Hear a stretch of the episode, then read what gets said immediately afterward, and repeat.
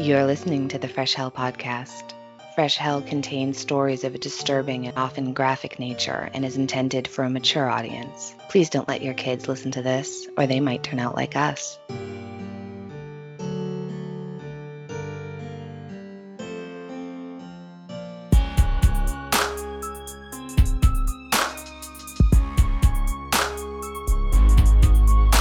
Need a little humor with your murder? Who doesn't, right? Join us, Dustin, Rex. And Josh. on Evil Transgression. Evil Transgression is a true crime comedy podcast that covers lesser known cases that haven't been talked about a million times over. From the most dangerous inmate, To the worst friends. And even Death by Firing Squad. you can find us on Apple Podcasts. Stitcher, Podbean. And all of your favorite podcasting platforms. Hi, I'm Johanna from Austria. And I'm Annie in the US, and you just heard the promo for Evil Transgression. It's a podcast that covers lesser known but still very interesting cases. Their episodes are about 30 minutes long, so it's perfect for shorter commutes. Go check them out if it sounds like something you'll enjoy. Yes, uh, welcome to our first time listeners and welcome back to our regulars. This is your favorite international true crime podcast. Hopefully so. Yeah, definitely. we cover murder, mystery, and the macabre from all over the world and from different eras. And of course, our regulars know all of this already. Yeah, that's who we are. That's what we do. And we have a couple of new patrons who we definitely need to give a shout out to. Hello to Claudia Gomez. Hi to Suzanne Kerrigan. I feel like, um, did you have the show? You probably didn't, but um, Romper Room. Do you have any idea what I'm talking about when I say Romper Room? No? It was like one of my favorites. Some our listeners will know what I mean. It was like my favorite children's program at one point. I want to say it was on around the time of Captain Kangaroo. And at the end, she'd take out her magic mirror and say hi to different people. And obviously, she just like her showrunners just had given her a list of names. But it was like, I can see Matthew. And then one day I can see Anne. And you'd be so fucking excited because, oh my God, the magic mirror found you. And now that's what I feel like when I'm like, hey, Melissa Morgan. hey, Melissa. The magic Hi, mirror Melissa. sees you. I feel like the end of uh, Romper Room. All right. Leslie Slaney, that's a cool name. Christy Dale, thank you very much. Tara or Tara Duran, hi. And Kate Much, thank you. Thank you so much, guys. See you all seriously rock. Oh, yeah, we have the best listeners. So, if you're a regular and you listened to last year's Halloween episode, then you already know what this episode will be like. That was supposed to be sort of a one of, but we actually got a lot of requests to make it an annual thing. So, yay. We asked for your creepy stories good creepy, sad creepy, creepy creepy. We want to hear all about it. And you didn't disappoint. You sent us some amazing stories, and we can't wait to read them to you. But first, Johanna, I have to ask. So last year, I know you were very much a skeptic, like a really huge skeptic. And I think mm. this has changed a little bit for you, right? I remember you kind of hinting at that during the Austrian ghost episode. Uh, yes, it definitely did change, and I do have a very crazy story for you at the end. But first, let's hear our listener stories, right? Yeah, let's. All right. I am not going to cry. All right. So, our first message is from Colleen, and she wrote Dearest Annie and Johanna, this is a good old Irish ghost story, and it never fails to give me goosebumps and make me a little teary.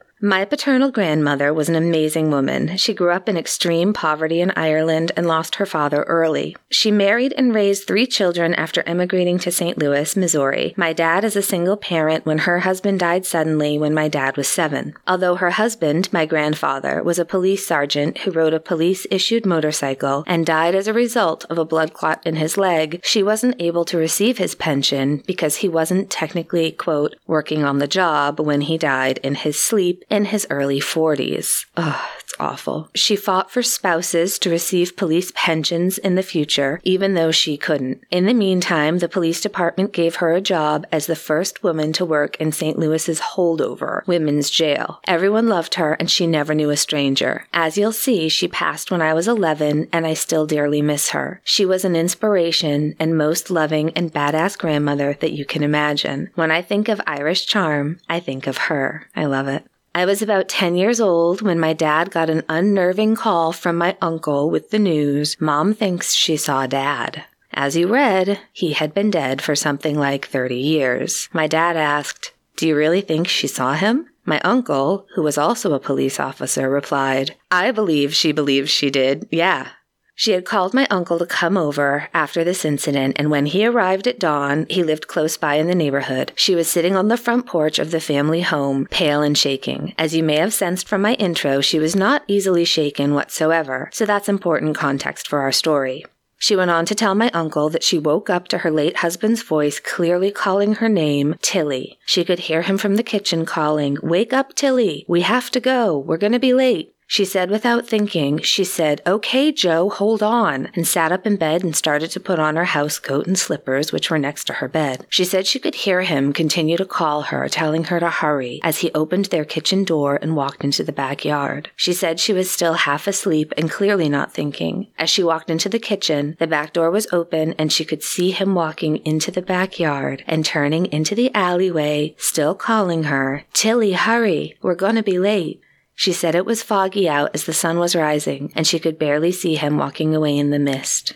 My dad had told me that once his father died, sitting at their family kitchen table without him was too painful, so my grandmother had replaced it with a trendy 1950 1960s Formica table, which I still remember. My dad said he hated it, that it always made him realize things would never be the same. My grandmother said she looked down and saw the table in the kitchen, and all of a sudden it hit her. Holy shit, what is happening? My husband is dead. She said she could barely hear him at this point. His voice was far away, calling from the alleyway, telling her to hurry because they had to go. She said she started crying and shaking and didn't know what to do as she stood frozen in the kitchen with the door open, and then he was gone. That's when she called her son, my uncle, to come over and sat on the front porch in her robe.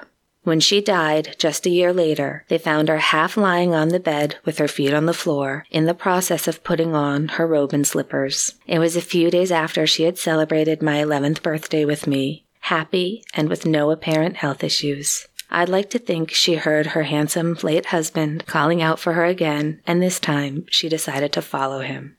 Ooh, that story gets me in the feels every time. I should add that this isn't the first ghost related story about my grandpa. For a time, that same uncle and his family lived in the flat upstairs from my grandmother, where I also lived with my parents the first three years of my life and still have wonderful memories of playing with my grandmother. My aunt told me that sometimes when she was up in the middle of the night with one of the babies, she could smell the cigars that he used to smoke. She found it comforting and was convinced that he was watching over their young family. Love you guys, your Hellion, Colleen. Oh, okay. So, what do we think about this one? Are you crying? I'm crying. yeah. Yeah. Yeah. Uh, sorry. No, it's okay. Well, listen. I was crying the first time I read it. Then I sent it to you. Uh, I love the story, and um, yeah. This was a huge topic for me when my dad died. Uh, he died unexpectedly, and he was found the next day by his girlfriend, so they were not living together. And I'm, I'm sure you remember that I was crying a lot because I was so scared that he died all alone and that nobody came to pick him up because it, it was so unexpected, right? But everybody, including you, Annie, they assured me that he was not alone and that his parents, so my grandparents, they were there waiting for him. And he did look peaceful. So I'm certain that he was not scared. And hearing this sweet story from Colleen, it's just very reassuring for me. I'm certain that you don't have to cross over alone and that loved ones will be there waiting for you. Absolutely. Oh, yeah. I have no question about that. You know my story last year about April. That really convinced me, but I knew it beforehand. That was just the most, that was the most, um, I don't know what to say. Proof is the wrong word because obviously I don't have any proof, but I have my personal proof. Do you know what I'm saying? Like for me Yeah. personally, that was like, wow. But yeah, I'm very, very sure that your dad had plenty of people waiting for him, probably including my mother. Um, yeah, she wanted to try all the Austrian food, but it was really similar with, I'm not joking, whatever weird kind of food and drink you got there. hmm But yeah, she, she, my mom, you know, she was the same at the end. She'd been sick for a really long time, but the last week or two, she'd have these really long conversations with my aunt, her sister, who had passed away five years before. And, you know, she'd be saying, she'd like sit on the couch and then she'd say, Oh, sure. And she'd take the little blanket off her lap and shake it out and then put it back on her lap and like tuck it around the cushion next to her where there was nobody there. Like she was tucking, like sharing her blanket, you know, and have these long conversations. And we all felt like, you know, maybe that is, I think maybe she's seeing my aunt because it was the same thing when my aunt was dying. She would have the same thing with her aunts. I, I really do think that there is someone to meet you. And I think sometimes, like, if it's a longer, more prolonged situation, like with my mom, I think probably they're around more often, which is why you get so much of the hearing and the hallucinating. And like in this case, you know, I'm sure your grandmother, my guess again would be like, maybe an iffy heart. So grandpa was around every now and then just in case, but it wasn't her time yet. But yeah, Johanna, I'm positive that when your dad's time came, I don't think time works the same way it does here. It's not like you can be yeah, late. I think so too. You know? Yeah. I think, yeah, I think that was a beautiful story.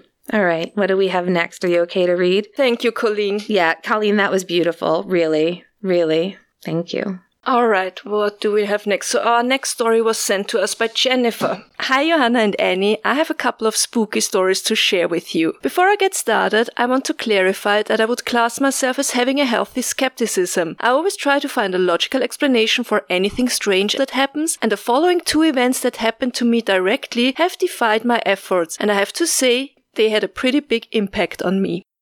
The third event didn't happen to me directly, but I have no reason to suspect it didn't take place as described, and as you'll see, it shook me just as much as the others. The first event took place when I was about 8 or 9 years old. At that time, we lived in a semi detached house at the end of a row of houses in a very quiet rural area. We were the last house on the road, as such, it was rare for anyone to walk past our house. The living room looked out onto the road over the garden, which had a wall with a gate in it at the farthest corner. One day, my brother and I were watching TV when I quite clearly saw a pale, indistinct figure walking along the other side of the wall, then in through the gate and start down the path. Note this was the mid 80s, so the window had a lace curtain hanging over it, thus everyone appeared indistinct through it. I jumped up to tell my mom that someone was coming, then ran back into the living room and sat down again in time to see the figure pass the window. By this time, mom was standing in the hallway by the door, waiting politely for the visitor to knock before she opened it. She waited, but no knock came, so she opened the door. There was no one there, and none of us had seen the visitor leaving. That's creepy. The second event happened in the same house when I was maybe a year or two older. I was woken up one night by the unmistakable feeling of someone or something sitting on the edge of my bed. I felt both the movement of the mattress as something heavy rested on it and the warmth of a living thing. Hmm. At the time, I had a big, pure white cat called Persil after the washing powder that advertised results that were whiter than white. So in my fear, I hoped it was him. I summoned up the courage to peek up over the covers, but he wasn't there. It was completely dark, but he could be seen in the dark as a very pale sort of glow, so I was certain it wasn't him. I could still feel the dent and the warmth on the bed though. It even restricted the movement of my legs. I was absolutely terrified. I lay for a moment, close to tears, before drawing my legs up, slipping out of the bed, lurching for the closed door, and running down the stairs to the living room where my parents were still up. If I heard this story, I would suggest either sleep paralysis or a simple dream as an explanation, but I know that neither of these apply. I was obviously able to move, and the physical nature of what happened was very real. The third event actually happened to a guest of mine in the next house that my family lived in. By this time I was in my late teens and the house was very old traditional farmhouse of the kind found all over Scotland. I was already fairly certain that the house was haunted in one way or another, but my skeptical nature was always reassuring and I felt pretty comfortable in it. Until that is one night when my boyfriend's older sister, a very level-headed 19-year-old stayed over. I let her have my bedroom. In the morning, I asked how she'd slept, and she said, It was fine until I woke up and saw a young girl standing in the corner of the room looking at me. I didn't sleep much after that. She wasn't joking. My bedroom never felt the same after that. Thanks to you both for the work you put into the podcast, and I hope you're both keeping well. Love, Jennifer. Mm, nope. Nope, nope, nope, nope, nope. I don't like that. No, I don't like that. I don't like that at all. Jennifer. How dare you? To your second story, I told you guys last year that I suffered from sleep paralysis basically all of my life, and you are right, that doesn't sound like sleep paralysis at all. I know from experience it's so hard to fight yourself out of the paralysis part. You would probably not be able to slide out of bed carefully. That's creepy. I honestly don't really want to know what it was that was sitting on your bed. No. No, no, that's creepy. I've had this sitting on my bed thing a few times, but I think it was. I think in every instance I was kind of distraught at the time and it was it was a very comforting situation, but this this sounds creepy to me. I don't like that. I also, when I was in school at Flagler College, the room opposite mine, dorm room, had a real history of people waking up, uh, girls waking up in that room and seeing a, a young girl in like turn of the century clothing with like a large bow in her hair, like standing, just standing at the foot of the bed. And nope. The third story of the girl standing in the bedroom. I hate the thought of child ghosts. It's creepy. Yeah. But it also reminds me of a story my sister only told me recently. And I asked her, and she told me I can tell that story. Oh, yes. So after her divorce, uh, she was living in this house with her son, who was two or three at the time, and a guy. It was the guy's house. The guy was, uh, let's say he was very bad news, yeah? Mm-hmm. According to my mom, there was lots of negative energy in there. So one time that guy was arrested and had to go to prison for a while, and my sister was alone in the house. And I only learned about all of that long after it had all happened, so that I think she told me about it a couple of months ago. Hmm. At the time, they also had no electricity, so it was all bad. Hmm, my hmm. sister is in this house with my nephew, and she has candles on. And my nephew, who, as I said, was two or three at the time, tells her that there are people in the house. That's a little bit creepy, Yeah. but you think, okay, he's just imagining things, right? So she takes her son to her bedroom so that he can sleep with her. And he points at the corner and says that a man is standing there looking at him the whole time. Uh-uh. Well, I'm getting goosebumps. I know, I am too. And my sister thinking it's just, you know, he's having a vivid imagination. And she tells him, just close your eyes. Then you don't have to look at that guy. Then you can't see him, right? yeah. And my nephew answers, but he doesn't close his eyes ever. Uh-uh. so she gets creeped out. Nope. Understandably so, and she decides to take him to sleep in the living room. And she goes there with my nephew, and he says, Mom, it doesn't matter where we go, they are always following us. Mm, no. Did she bathe him in holy water? Did she get like a, you should get like a squirt bottle and fill it with holy water and then just spritz it like a solid spritzing. I don't like that. Do you think that your nephew is sensitive? Like, or that thing where kids are kind of sensitive and then they kind of lose it as they get older? It's this kind of age, right? yeah. Where yeah, yeah. last year I told the story about my brother, it was around the same age. I think that's just But kids. Yeah. that their filter is not Yep. I agree. working that well. You know what I mean? I, I absolutely do. I think your friend Kubrick there has solidified Ghost Kids as nightmare fuel. Maybe it's Stephen King. I'm not sure who we have to thank for that one or if it predates that, but there's just something about Ghost Kids that are scarier to me. Yeah. Especially when they sing lullabies or children's songs, but very creepily and slow, right? Yeah, don't do mm. that. Don't, no. No, thank you. It's also this Amityville horror thing. I mean, they also had the ghost kids, right? They- yeah, we need to cover that. Mm. I keep saying I'm going to do it, but it's such a big, it's a big topic. I feel like I need a month to work on that one, and I don't have the time. We should do it next year for Spooktober. No, maybe. Yeah. All right. Our next stories are from Leon. Hi, Leon. He says, Hello, ladies. This is Leon writing in regards to the upcoming ghost episode. And yes, you're welcome to use my name. Naturally, I have a large Victorian Queen Anne in Kokomo, Indiana, which is gorgeous. Love the updates on that house and the work he does on it. When I first moved in 11 years ago, the large oak staircase would creak as if someone were standing on it. It wasn't the type of pops and creaks that may be customary to temperature or atmospheric changes. After a few months, it dawned on me after a bit of wine that a previous couple that lived in the house from 1938 to 1985 had four daughters and a son that were probably 15 years apart in age. Knowing how protective fathers can be of their daughters, I surmised it might be him waiting for one of his daughters to come home. Naturally, there must have been many evenings he would have done so. There would have been a nice view of the wicker porch swing that used to hang out front from the second landing. Perhaps he was spying on them as they sat with boyfriends after a night out. Mm. I stood on that landing, pretending to wait or spy, and the stairs made the exact same creaks as I paced there. I talked to him as any drunk person might and assured him that his daughters were home. This wasn't really a big deal until I realized the creaks completely stopped and I haven't heard them since. Ooh, chills. Uh, when we first moved in, my partner saw an apparition of an older man on that landing, so he says. Besides some things being inexplicably tossed around, nothing happened until just a few years ago. I was sitting on my living room sofa with a friend, just discussing whatever, while completely sober, and I noticed a pinpoint of light on the ceiling above a set of pocket doors. It quickly grew, and an opening burned as a film stuck in an old projector would. It opened up. I don't like this at all. It opened up to approximately 18 inches or 40 centimeters around. It was not circular and was very organic in shape. The edge that opened was extremely bright. Through the hole, I could see a purple nebula of sorts with thousands of stars in it. The black of deep space could be seen around this nebula, which also had stars. It looked exactly like some Hubble telescope image. The entire incident lasted perhaps three seconds and simply vanished. As always, I love listening to you and always want to chime into your podcasts, especially with the silly conversations. Leon, okay, there's more, but first of all, what Yeah, that story is something I would usually experience if I would have ever taken, if I would have ever been shrooming, let's say. In Like this. theory, Not that I have allegedly. or haven't. Who knows? allegedly. allegedly, But that's something like hypothetically. that, yeah.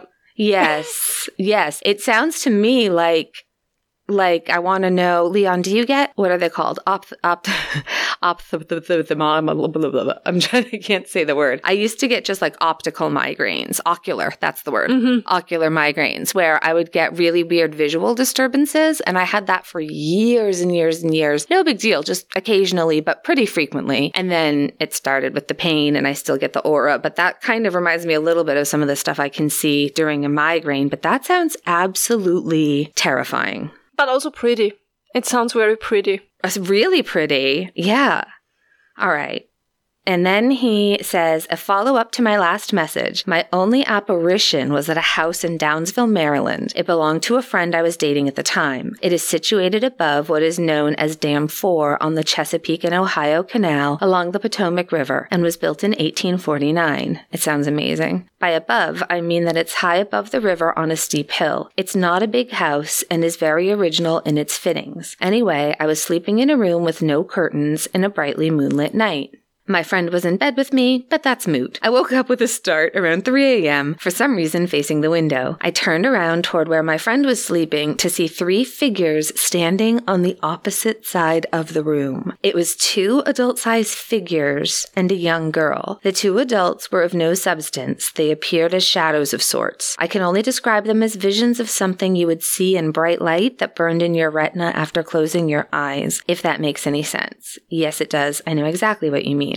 They disappeared immediately, but in front of them was a young girl about seven years old. Mm-mm. She was as if living and simply lit by the moonlight. Long brown hair tied back behind her head with a large yarn bow of a light color. She wore a nightgown of a dark color with small pinkish flowers on it. The collar was of the same fabric as the gown and had white lace trimming it. Her sleeves were short and puffy and also trimmed with the lace. When I first saw them, the adult figures disappeared immediately. She lasted just long enough to look surprised and looked away to her right very sadly. The entire situation lasted about three seconds. It didn't scare me, but I was very saddened by it. There's no record of any children of her description ever living in that house. Yeah, that's. that is weird.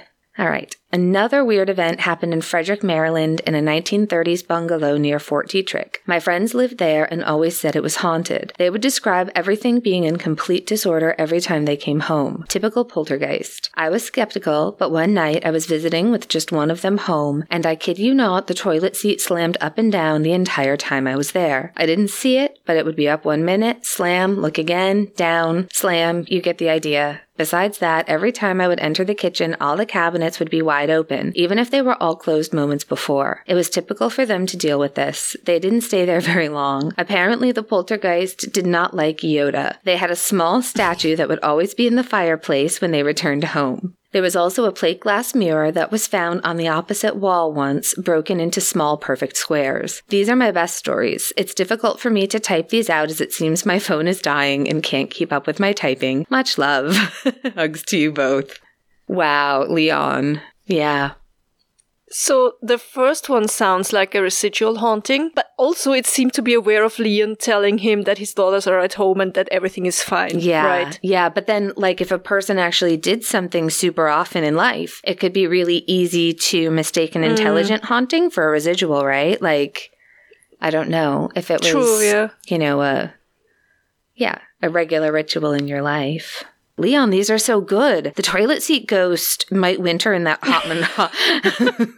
the toilet seat ghost. Everybody needs a toilet seat ghost, but I think that ghost might winter in that haunted apartment I lived in with Susan St. Augustine because, yeah, it sounds very similar. I'm still not comfortable with the idea that it seems like you might have peeked into an alternate dimension or something, and so I'm just going to gloss over that unless you want to talk any anything more about the uh, terrifying wormhole in Leon's living room. No, I'm, I'm fine, thank you. Okay. I don't even want to know what that really was. I'm it, that one really scares me. I don't know. That one I find very creepy. okay, so our next message is from Kate.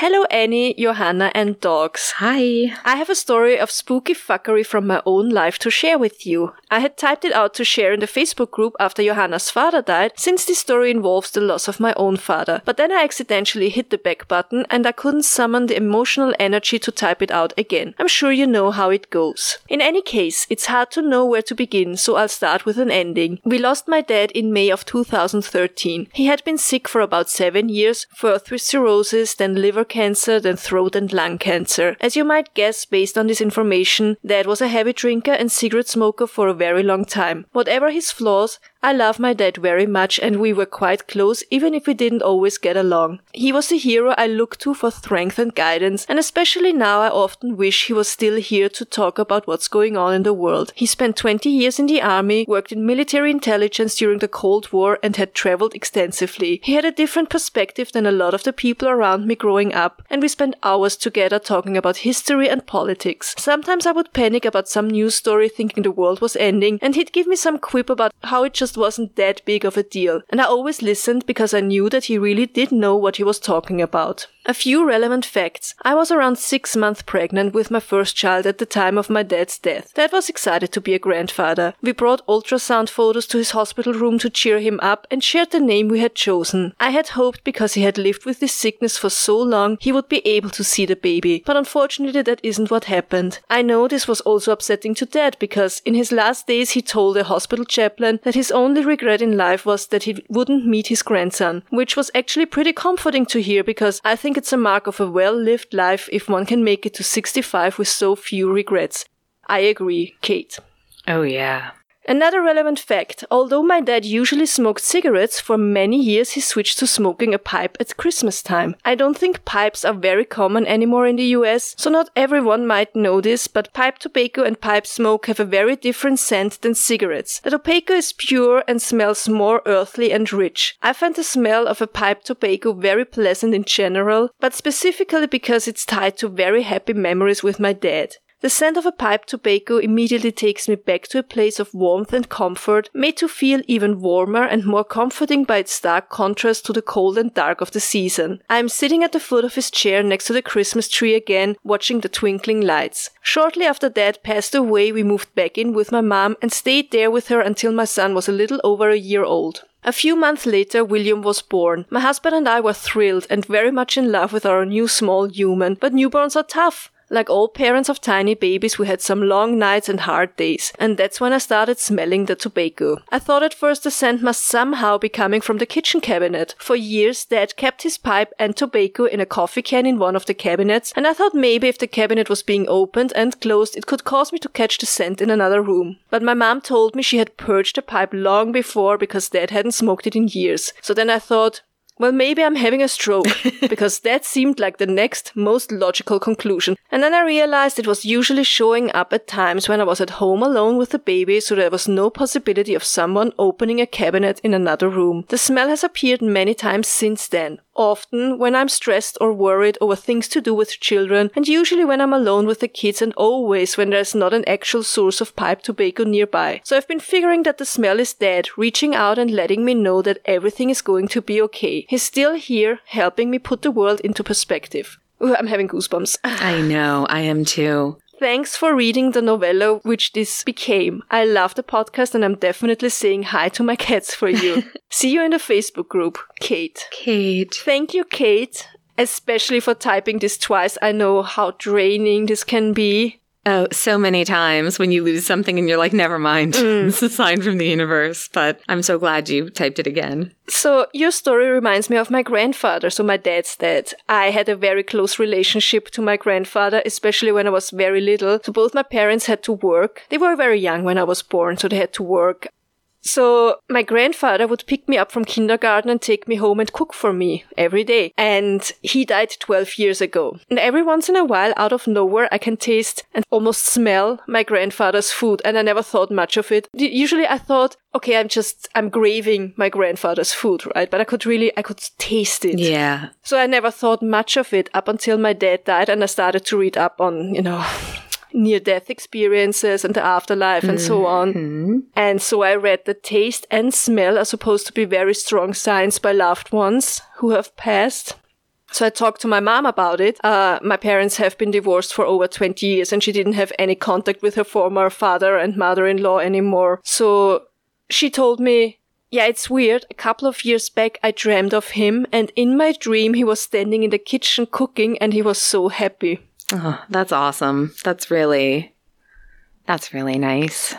Yeah, I love the smell of pipe tobacco smoke. It's a definitely, I think that mm. pipe tobacco is the nicest, followed by cigars, and cigarettes are probably the worst, even though I'm a former cigarette smoker and smelling one really makes me want one still. But yeah, I like cigar smoke because it reminds me of my grandpa. He died. He was my mom's dad. He died right after my ninth birthday, and the rest of my grandparents died before I was born. So, yeah, Kate, I absolutely believe that your dad comes and watches over you with the kids. It mm. makes absolute sense to me. My dad was similar. He was psyops in the army and history degrees, and it's that same ability to just really put stuff into perspective when you need it. God, I just I want to like reach through the wormhole in Leon's living room to give you a hug.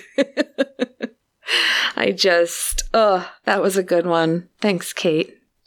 All right. So next up is a story by Robin. Robin, thank you. You sent me a couple of really good stories, and I am saving at least one of them for a future episode that it'll make sense to you later. So here's one of Robin's excellent stories. Uh, she says, Hi, Annie and Johanna. My first husband and I bought a house about a year after we were married. When we looked at the house, our realtor told us that the original owner still lived in the home with her adult children and grandchildren. It was only after we closed that we learned the owner died in the house. Although we were mad that this was not disclosed prior, we loved the house enough to bury any thoughts of ghost fuckery and we moved in. Over the eight years we lived there, several things happened that led me to regret burying those thoughts. Even though I could write a book about all the things that happened in the interest of time and my mental health, I will only share a couple. First, while pregnant with our second child, I was home alone doing some laundry on a Saturday afternoon. As I was putting clothes in the washer, I felt something yank on my shirt so hard it pulled me backwards. I spun around thinking it was my husband, but no one was there. The laundry room had a door to the backyard, so I ran out there screaming while running around in circles like an idiot. I finally came inside with my dog and wouldn't let him leave my side until my husband and two year old son got home. Of course, the husband thought I was imagining things, which only made me want to kill him in his sleep. Next, it was the time we heard something akin to a semi truck smashing into the house. My husband and I were watching Roadhouse because Patrick Swayze. Roadhouse. Yeah, I think we have that recorded. I don't think Paul's ever seen it. I love it. Yeah. After we had put our two little boys to bed, when we heard and felt something crash directly into the side of the house where the boys were asleep. After shatting ourselves, we ran into the boys' room only to find them fast asleep. We then ran outside to find absolutely nothing around any part of the house or our street. It was totally unexplainable. Another moment of fuckery, I know, I know. Another moment of fuckery was when I came home to find my large porcelain clock on the opposite side of the room where it had been hanging on the floor, leaning against a chair. My husband reasoned it fell off the wall, took a huge bounce, which propelled it 20 feet where it landed nicely against the chair. Yes, he was an idiot. I was vindicated a few weeks later when Hubs came home and slammed the front door, which knocked the clock off the wall. It hit the floor and shattered into a million pieces. This proved there was no way it would have bounced across the room.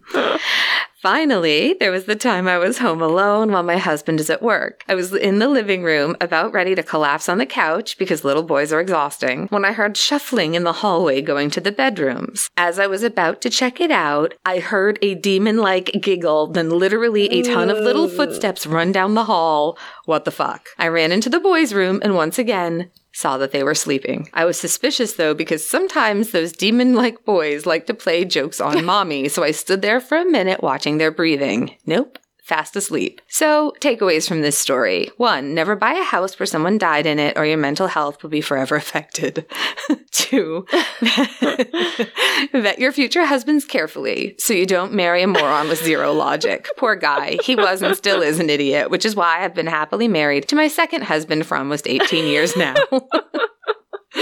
Love you both, and we'll see you on Facebook, Robin. So, Robin, I love the name Robin. It's one of my favorite unisex names, and everyone I know named Robin is awesome. So, yeah. Wow, Robin, there's a lot to unpack there. Uh, a lot of the stuff you were talking about is stuff that I had also in St. Augustine, especially the crashing noises and things being moved, usually broken in our case. I'm definitely saving some of what you sent for future episodes. Mm. And I would say, though, that I don't think it's necessarily a bad thing if somebody died in your house. I don't think that's. I think you just maybe had. I'm not sure. There was something bad in that house. I mean, it's demon giggles. it's the demon giggles are never good, but I don't think that's necessarily linked to the lady that died in your house because my house is like 200 years old, right? So, well, there are ghosts and all right. So mine's not the best example. So, but I know people who have died at home and it's been, it's a lovely, peaceful, normal thing and it's not scary. So I think that's fine. I think it's just, I don't know. Some houses have good vibes, some not so much. Like men. I'm sorry your husband was so dismissive of your experiences. I know Paul is very skeptical, but I think he, I would say he believes, like what was the other story that we just read, where I think he believes that I believe it.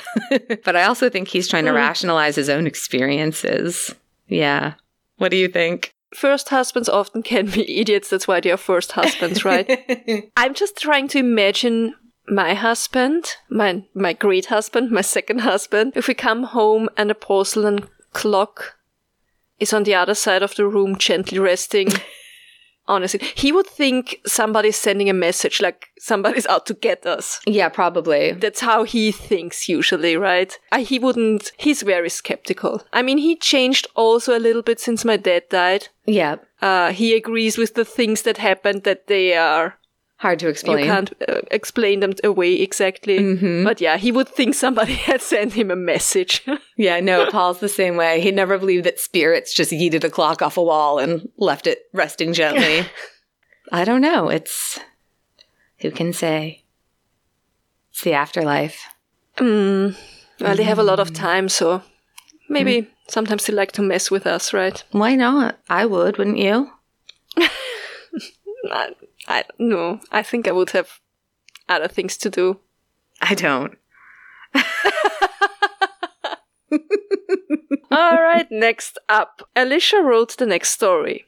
Hi, ladies. Firstly, I love you guys. You make every Wednesday amazing. On to my story. This isn't so much creepy as touching. My grandfather and I were very close. He had the gift and was known in his village to be a seer and a healer. I suffer from chronic pain and he would instantly know when it was especially bad. He mm. claimed he could see auras, and I believe he did. He was an amazing man. He always said he wanted to have a great grandchild here in Canada, so he was from England and had several there. And I didn't have the heart to tell him my marriage was on the rocks. He passed away in 2008 before Christmas, and shortly after that, I got divorced. By 2011, I was engaged and pregnant. I had had a tough time getting pregnant and was worried I'd lose this baby. One day, when I was around six weeks pregnant, I decided to go for a drive that took me past the cemetery where he's buried. I was worrying about my pregnancy, and all of a sudden, my train of thought was interrupted, and I heard his voice clear as day. It will be right, Snodgrass. That was my nickname from him. And felt a hand grab the top of my head. I nearly crashed my car. I can imagine. Mm-hmm. That night, I was sitting in my living room and my fiance said he was going to work. I hear work boots clumping across the floor upstairs. I'm pissed off because we don't wear shoes in the house, so I yell upstairs, Take off your damn shoes! It continued, so I yelled again. I finally went upstairs and no one was there. I looked out my window and saw that the car was gone. My fiance had already left. Until today, anytime I'm stressed or worried, I hear those footsteps or a hand on my head or arm. He always used to gently grab the top of my head or arm when he really wanted me to listen. I miss him so much still. For the record, I've had many psychiatric evaluations for my job and I'm mostly sane. Of course you are. I hope it brings you a little comfort that there's likely life after this world and love never dies. Love you guys. Alicia, thank you. You have no idea how much comfort these kind of stories are giving me, and I think Annie, you as well, right? Oh, yeah, absolutely. I love these stories. And no, I don't think there's anything wrong with you, psychiatrically speaking. So, No. that's awesome. All right, we have another one, and this one has asked to remain anonymous, so we're going to honor that wish. Um, they write Hi, Annie and Johanna. I wanted to share a true spooky story with you about something that happened to me when I was a hospice nurse that has changed the way I think about death and the afterlife. I was fairly new as a hospice nurse when I met Chuck. He was a young combat veteran who smoked like a chimney, drank like a fish, and cursed as much as I did. Like me, he was a loud liberal heathen tossed against his will into the Bible Belt. yeah, he's our people. We bonded pretty much immediately. I met him in September, and the doctors had told him he only had a few weeks left, but he said he was going to make it to Christmas because he didn't want his family to be sad during the holidays. His cancer was very advanced, and by the time it was diagnosed, and unlike all of my previous patients who had been elderly and almost eager to go to the next chapter, Chuck was really afraid to die. He confided in me that he had done things he wasn't proud of, things he thought he might have to pay for in the afterlife. One night, he called me and asked me to bring the good shit because he was hurting bad. When I arrived, he was staring, wide eyed, at something I couldn't see. He was terrified, arguing intensely with this unseen thing and saying no, no, no. When I approached to put in the IV, he tossed it across the room and said the demons needed him to feel the pain. I held his hand for hours as he alternated between delirious fights with demons and brief episodes of fitful sleep. He began to vomit violently, and then suddenly he asked me to quit holding out and start the IV. I did, and he drifted off to sleep. As I drove home in the dark that night, I was pretty freaked out, imagining demons and all the shadows I saw. In the following days, Chuck got weaker and more exhausted. He wouldn't discuss the demons, saying he didn't want to scare anyone. On Christmas Eve, I got a call from Chuck's sister asking me to come quickly. Chuck was actively dying, going in and out of consciousness. In a moment of lucidity, he laughed and told me he should have pledged to make it to St. Patrick's Day. A few hours after midnight, he was gone. I was absolutely devastated. I told my boss I wasn't cut out for this and put in my two weeks' notice a few days later. During those two weeks, I admitted a new patient, and halfway through the admission paperwork, I knew the patient was going to die very, very soon, so I did my best to make him comfortable. He was babbling incoherently, and his family told me it had started earlier that day as a very strange, intense conversation with someone they couldn't see. He doesn't know a Charles, but he's been talking to someone by that name. The pain meds must be making him delirious, they said. As I was saying goodbye to the patient and his family, the patient grabbed my arm, looked me in the eyes, and said, Chuck says he made the cut. He told me to tell you he is okay. I get chills even writing about this. I get chills too. Yeah, I've got chills reading about it. Oof. I got into my car and cried and then laughed and then cried some more. Then I called my boss to say I wanted to keep going with this hospice thing a little longer. A few days ago, we learned that my bonus dad, we don't like saying stepdad and stepdaughter, I get that, has pulmonary fibrosis and doesn't have much time left. Sorry. Even though I am heartbroken, I keep thinking of Chuck, and it helps me so much to know that this life isn't the end. Thank you both so much for the podcast and especially for the openness about the losses you've both experienced. Lots of lots of love. So oh yeah, that's um I just would really like to thank the hospice workers out there. Mm. We I have more experience with that than I'd like, and um, I'm so grateful. So, yeah. Wow, good story. I'm when you sent me that story because it's uh, the listener sent it to you and you forwarded it to me. It was I really needed that at that time. Yeah, there are harder days, and then you sent me that story, and I cried, Yeah. and I laughed too, and it was so uh, reassuring again. And I, what I love especially about it, so I'm, I'm a faithful Christian, right? I'm a Catholic, and um, for me that helps me a lot during tough times. But I think in the end, it doesn't really matter what you believe in or don't believe in. I think the only thing that matters in the end is that you tried to mm-hmm. be a decent person. I agree. It's not about believing the right thing. It's not like only Christians are right or only Hindus are right. yeah, I agree with you completely. And that's kind of why I'm agnostic. Yeah, Yeah, like Philip, he's agnostic Yeah. too. It doesn't matter what helps you through the day that's right. and what supports you in in your journey through this life and what keeps you on being as decent as a human being as you possibly can because we all make mistakes obviously chuck made mistakes but he made the cut and i love that really i do I did too. Yeah. No, I agree completely. all right so i think annie and i both should tell a story as well right I've stopped crying now. It's fine. okay so here's mine yeah okay. First, I want to say that yes, because of my dad's death, I started to think of ghosts a little bit differently. So, as I said, I was always a faithful Christian, a Catholic, and that does help me a lot. But still, after you experience loss, especially loss of someone that was so important to you, you you're looking for signs and reassurance that someone is not just gone. Yeah. You know that there is more, that it's just not over. And I think also you want it's it's also the for me, and I don't know if it was the same for you, but very much went from being ghosts are a scary thing to this person I love might be. You know what I mean? And all Yeah. of a sudden Yeah, it's yeah. not really scary anymore. And it's it's interesting. And you can think of it as ghosts are just people too, right? There's good ones and bad ones and yeah. And it's also this, for me, it was mostly I wanted to know that he's okay. Like, I- Yes. that's the only thing I was, and that's why I told the story about the sign he sent me with the song. Hmm. And uh, I also had a, a dream where I could say goodbye, and I, I didn't, I mean, it was fine, I could say goodbye, but it was very painful Yeah. and, and hard to say goodbye. I know. Whatever. So, um, the story. So I mentioned before my parents have been divorced for over 20 years, but my mom had always kept golden earrings that my dad had gifted to her decades ago. And after my dad had passed, I think it was a week or two after his funeral, my mom was invited to a birthday party and she decided to wear my dad's earrings, I guess, to honor him, or she was sentimental or because in all those years they had been divorced, she wore them only a handful of times. So these earrings, Annie, I sent you a picture and a video, right? These mm-hmm. earrings are, they are hoop earrings. They are very light. They're not really big, maybe like the size of a two euro coin. And they close by snapping the part that go through your, I hope I can explain this correctly. So the part that goes through your earlobe into, into the fixture, you snap it in, right? Yeah. And it very clearly makes a click.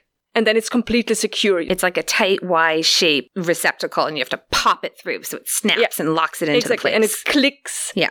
and it's locked and you can't open it by accident. You definitely need some light force to open them back up again, right? Mm-hmm. So there's no bending. That some earrings you have to bend the wire part a little bit, and that puts a little bit of, of tension on it. But there is no bending involved. There's no pressure on any part of the earring when you wear them. So my mom goes to this party and she's sitting at a table with some colleagues and she was looking down at her phone typing a message, I think. And her handbag is next to her on the floor. I hope you can all imagine the setup, right? All of a sudden, she hears a ping sound on the middle of the table in front of her. Like, I'd say half a meter in front of her. And she looks up and is, she's mildly annoyed because she thinks that one of her colleagues has tried to shoot her with a beer bottle cap. she's like, why did you just try to shoot me with a cap to the guy who sits across from her at the table? And he's like, what? I didn't. It was your earring. my mom's like, what with my earring? And she checks and indeed one of her earrings is missing. And she looks for it on the floor and can't find it. And all of a sudden she sees something shiny in her purse. So this securely closed earring was catapulted out of her earlobe without her feeling anything. It's crazy. And it hits the table with so much force that it bounces back into her direction and lands exactly in her purse that is standing on the floor next to her feet. How? Like how? Mm-hmm. I personally, I didn't believe her at first. I told her for sure the earring just snapped open or it wasn't closed properly right, but then it would have just fallen straight down or Or it would have just been stuck in her ear, right? Because it's, yeah, exactly would just be dangling there. Yeah. dangling loose. Yeah. So I checked, of course, the earrings, and there's just no way. There's no way. Yeah. You know when they are closed, and they are closed. hmm Yeah, that was definitely 100% that was your dad saying hello. I have no question in my mind. None at all. It's too many coincidences for it not to be a sign. And it fits with my dad's character. Yeah. Like to mess with her. Yeah, it's funny. For sure. Yeah. I think that's nice. I do. I think it's nice.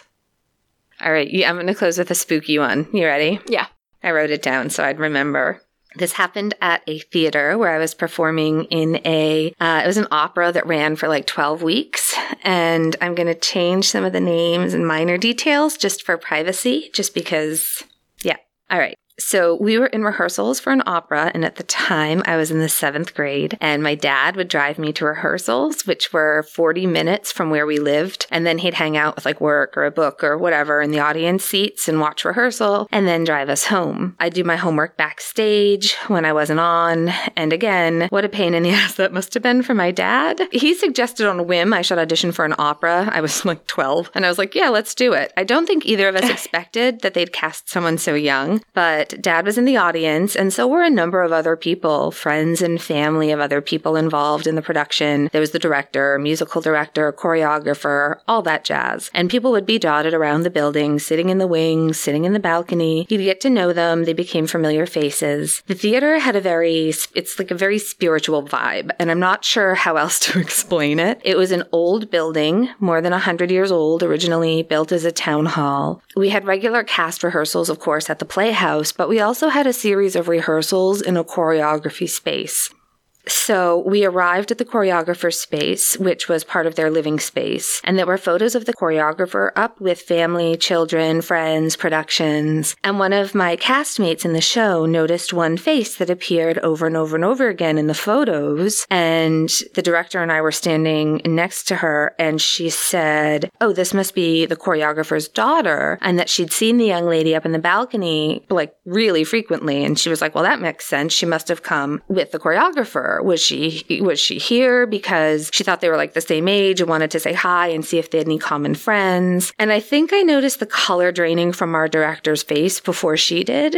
And he took a deep breath and he looked at my castmate and just said in this very low, sort of urgent voice, just promise me you won't say a word. That's the choreographer's daughter. She was killed in an accident five years ago. And I don't think anyone ever told the choreographer what had been seen. It's been over 30 years now, so I don't know that there's much point, but if I could go back and tell them, I would. But hmm. yeah, I have chills. I know. I still I still get the heebie-jeebies when I think about it. But then hmm. also it's kind of nice, right? It's nice to think that Of course, yeah. her daughter comes by every so often Yeah. just to see what she's doing and yeah, sad. So, do we have something good to end this spookiest of spooky weeks with? My something good is just real quick. It's all of you. It's you, Annie, and it's our listeners out there because since my dad died, I've, I've said this sentence now so many times on this podcast and I'm sorry, but it has been like a no, I know. major life event for me. So since my dad died, there was so much empathy and sympathy and understanding and, and encouragement pouring into my direction from all of you out there, from, from people who experienced the same, from, I got so beautiful messages and they really helped me so much. Because it's difficult to talk to people who haven't experienced that yet. Yeah. Yeah. You know what I mean? I do. I do. So thank you for everybody who took. I didn't answer everybody. I know because it was also a very. It's draining, Yeah. but I read everything and everything meant a lot to me. Thank you. We always really appreciate your messages. We have the best Yeah. listeners in the world, I think. On there all over the world, which is awesome. Yeah. No, you deserve it. What's yours?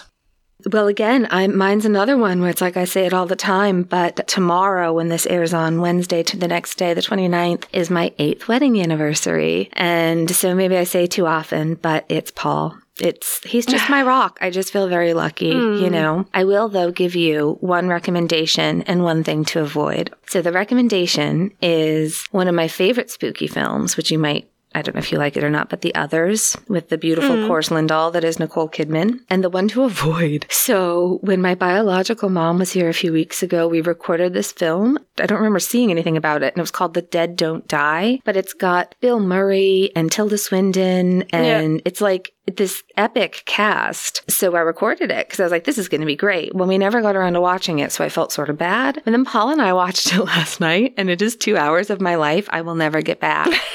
I read a, I opened up IMDb, and one of the reviews I read said, it was free, but I still want my money back. I was like, yeah, that's, that is, that's an accurate review for how I feel about this. It had, it started out with almost a Fargo, the TV show feel to it. So I was mm-hmm. cautiously optimistic that it was going to be interesting and, and smart and just funny. And it, it was not any of those things. It was not good. I didn't even bother. I heard very bad things about it. Don't, don't do it. It's, uh, But the others, as well as Sixth Sense, I think they show a really interesting side of things. idea of what it could be like. I don't want to spoil the others, but no. I think it's a great, great way to explain things, right? I love the others. Yeah. Yeah. It's creepy. It's creepy. Yeah. So, yeah, whose turn is it to beg for reviews? I think it's me. thank you so much for listening and thank you so much everyone who's left a review. I think many people believe if you're outside of the US that we don't see your reviews because Apple they divided up reviews from different countries, right? Which is stupid. But we do, we do see them all because we have a page where we can check and we read all of them. All of them. So Moose and me and Trisha and all of you, we Yeah. do see those reviews. We de- really do appreciate it. And if you like our podcast, just um, yeah, go to Apple, go to iTunes, and yeah. give us five stars, please. and other than leaving us reviews, you know, other things you can do is, you know, you can share us on your own social media or tell your friends that this is what you're listening to so they can find us. And then you can both talk about how people used to think sharks were poisonous. Um, mention us. that happened a lot lately. That people said, "Oh, my friend recommended you to me." Yay. Good. So far, I really like our listeners. So we'd like more of you, please. Like specifically, Yeah. more of our, your, you know, you know, Yeah, bring your friends. bring your friends, please, please. Also, if you're interested in our Patreon, go to our webpage www.freshhellpodcast.com. There you find the link that brings you to our Patreon, or you go to patreon.com and search for Fresh Hell Podcast, and we will pop up. We have three tiers. We have uh, we have just released our second Patreon only episode where we talk about time traveling on a very scientific level. Not Deeply scientific. all all of our experience with time travel is pop culture only. yeah. Yeah, please go check it out. We would love to have you there. I know my way around a flux capacitor. Yeah, and I think the the stories the stories itself um advertised our Facebook group very well today because they all mentioned our Facebook group. They right? do. It's nice. It's nice. I do feel bad for the one guy that was like, hey, this is just, a, there's a lot of memes in this page. And everyone was like, don't you listen to the show? They've told us what it's about. And he's like, no, I don't listen to the show. I was like, listen, I didn't see this. Oh my gosh, it was so funny. I was laughing so hard because people were coming to our defense. And I was like, it's okay. It's a perfectly reasonable criticism that we don't actually, our, our page is definitely more, um, we do talk about murder. People will post murdery stuff Yeah. all the time and we, we talk about it, but we also just post funny memes or funny videos or things that bring us joy. And I think it's everything, everything, yeah, that people find interesting. It goes in the group. It's like Facebook with no politics. Yeah, that's all it Yeah. is. but it just made me laugh. I was like, it's okay. His, his, he's got very reasonable constructive criticism. I didn't see this. it was the best. I'll have to find it and tag you. So if I could remember his name, I'd give him a shout out, but he doesn't listen, so it doesn't matter. It's a lot of Uh, memes. It's, of fun. It's fun. We have a good time. yeah. All right. Well, I need to go clean my house, and uh, I think we're good for today. Yeah. Yeah. All right. Tell your dogs, axolotls, guinea pigs, wallabies, squirrels, cats. I Yeah. forget the cats all the time. I'm sorry. Rats. Hamsters, mice, rats, snakes. all the living creatures in your house Yeah. sharing your living space. tell them hi. Tell them we love them. Yeah.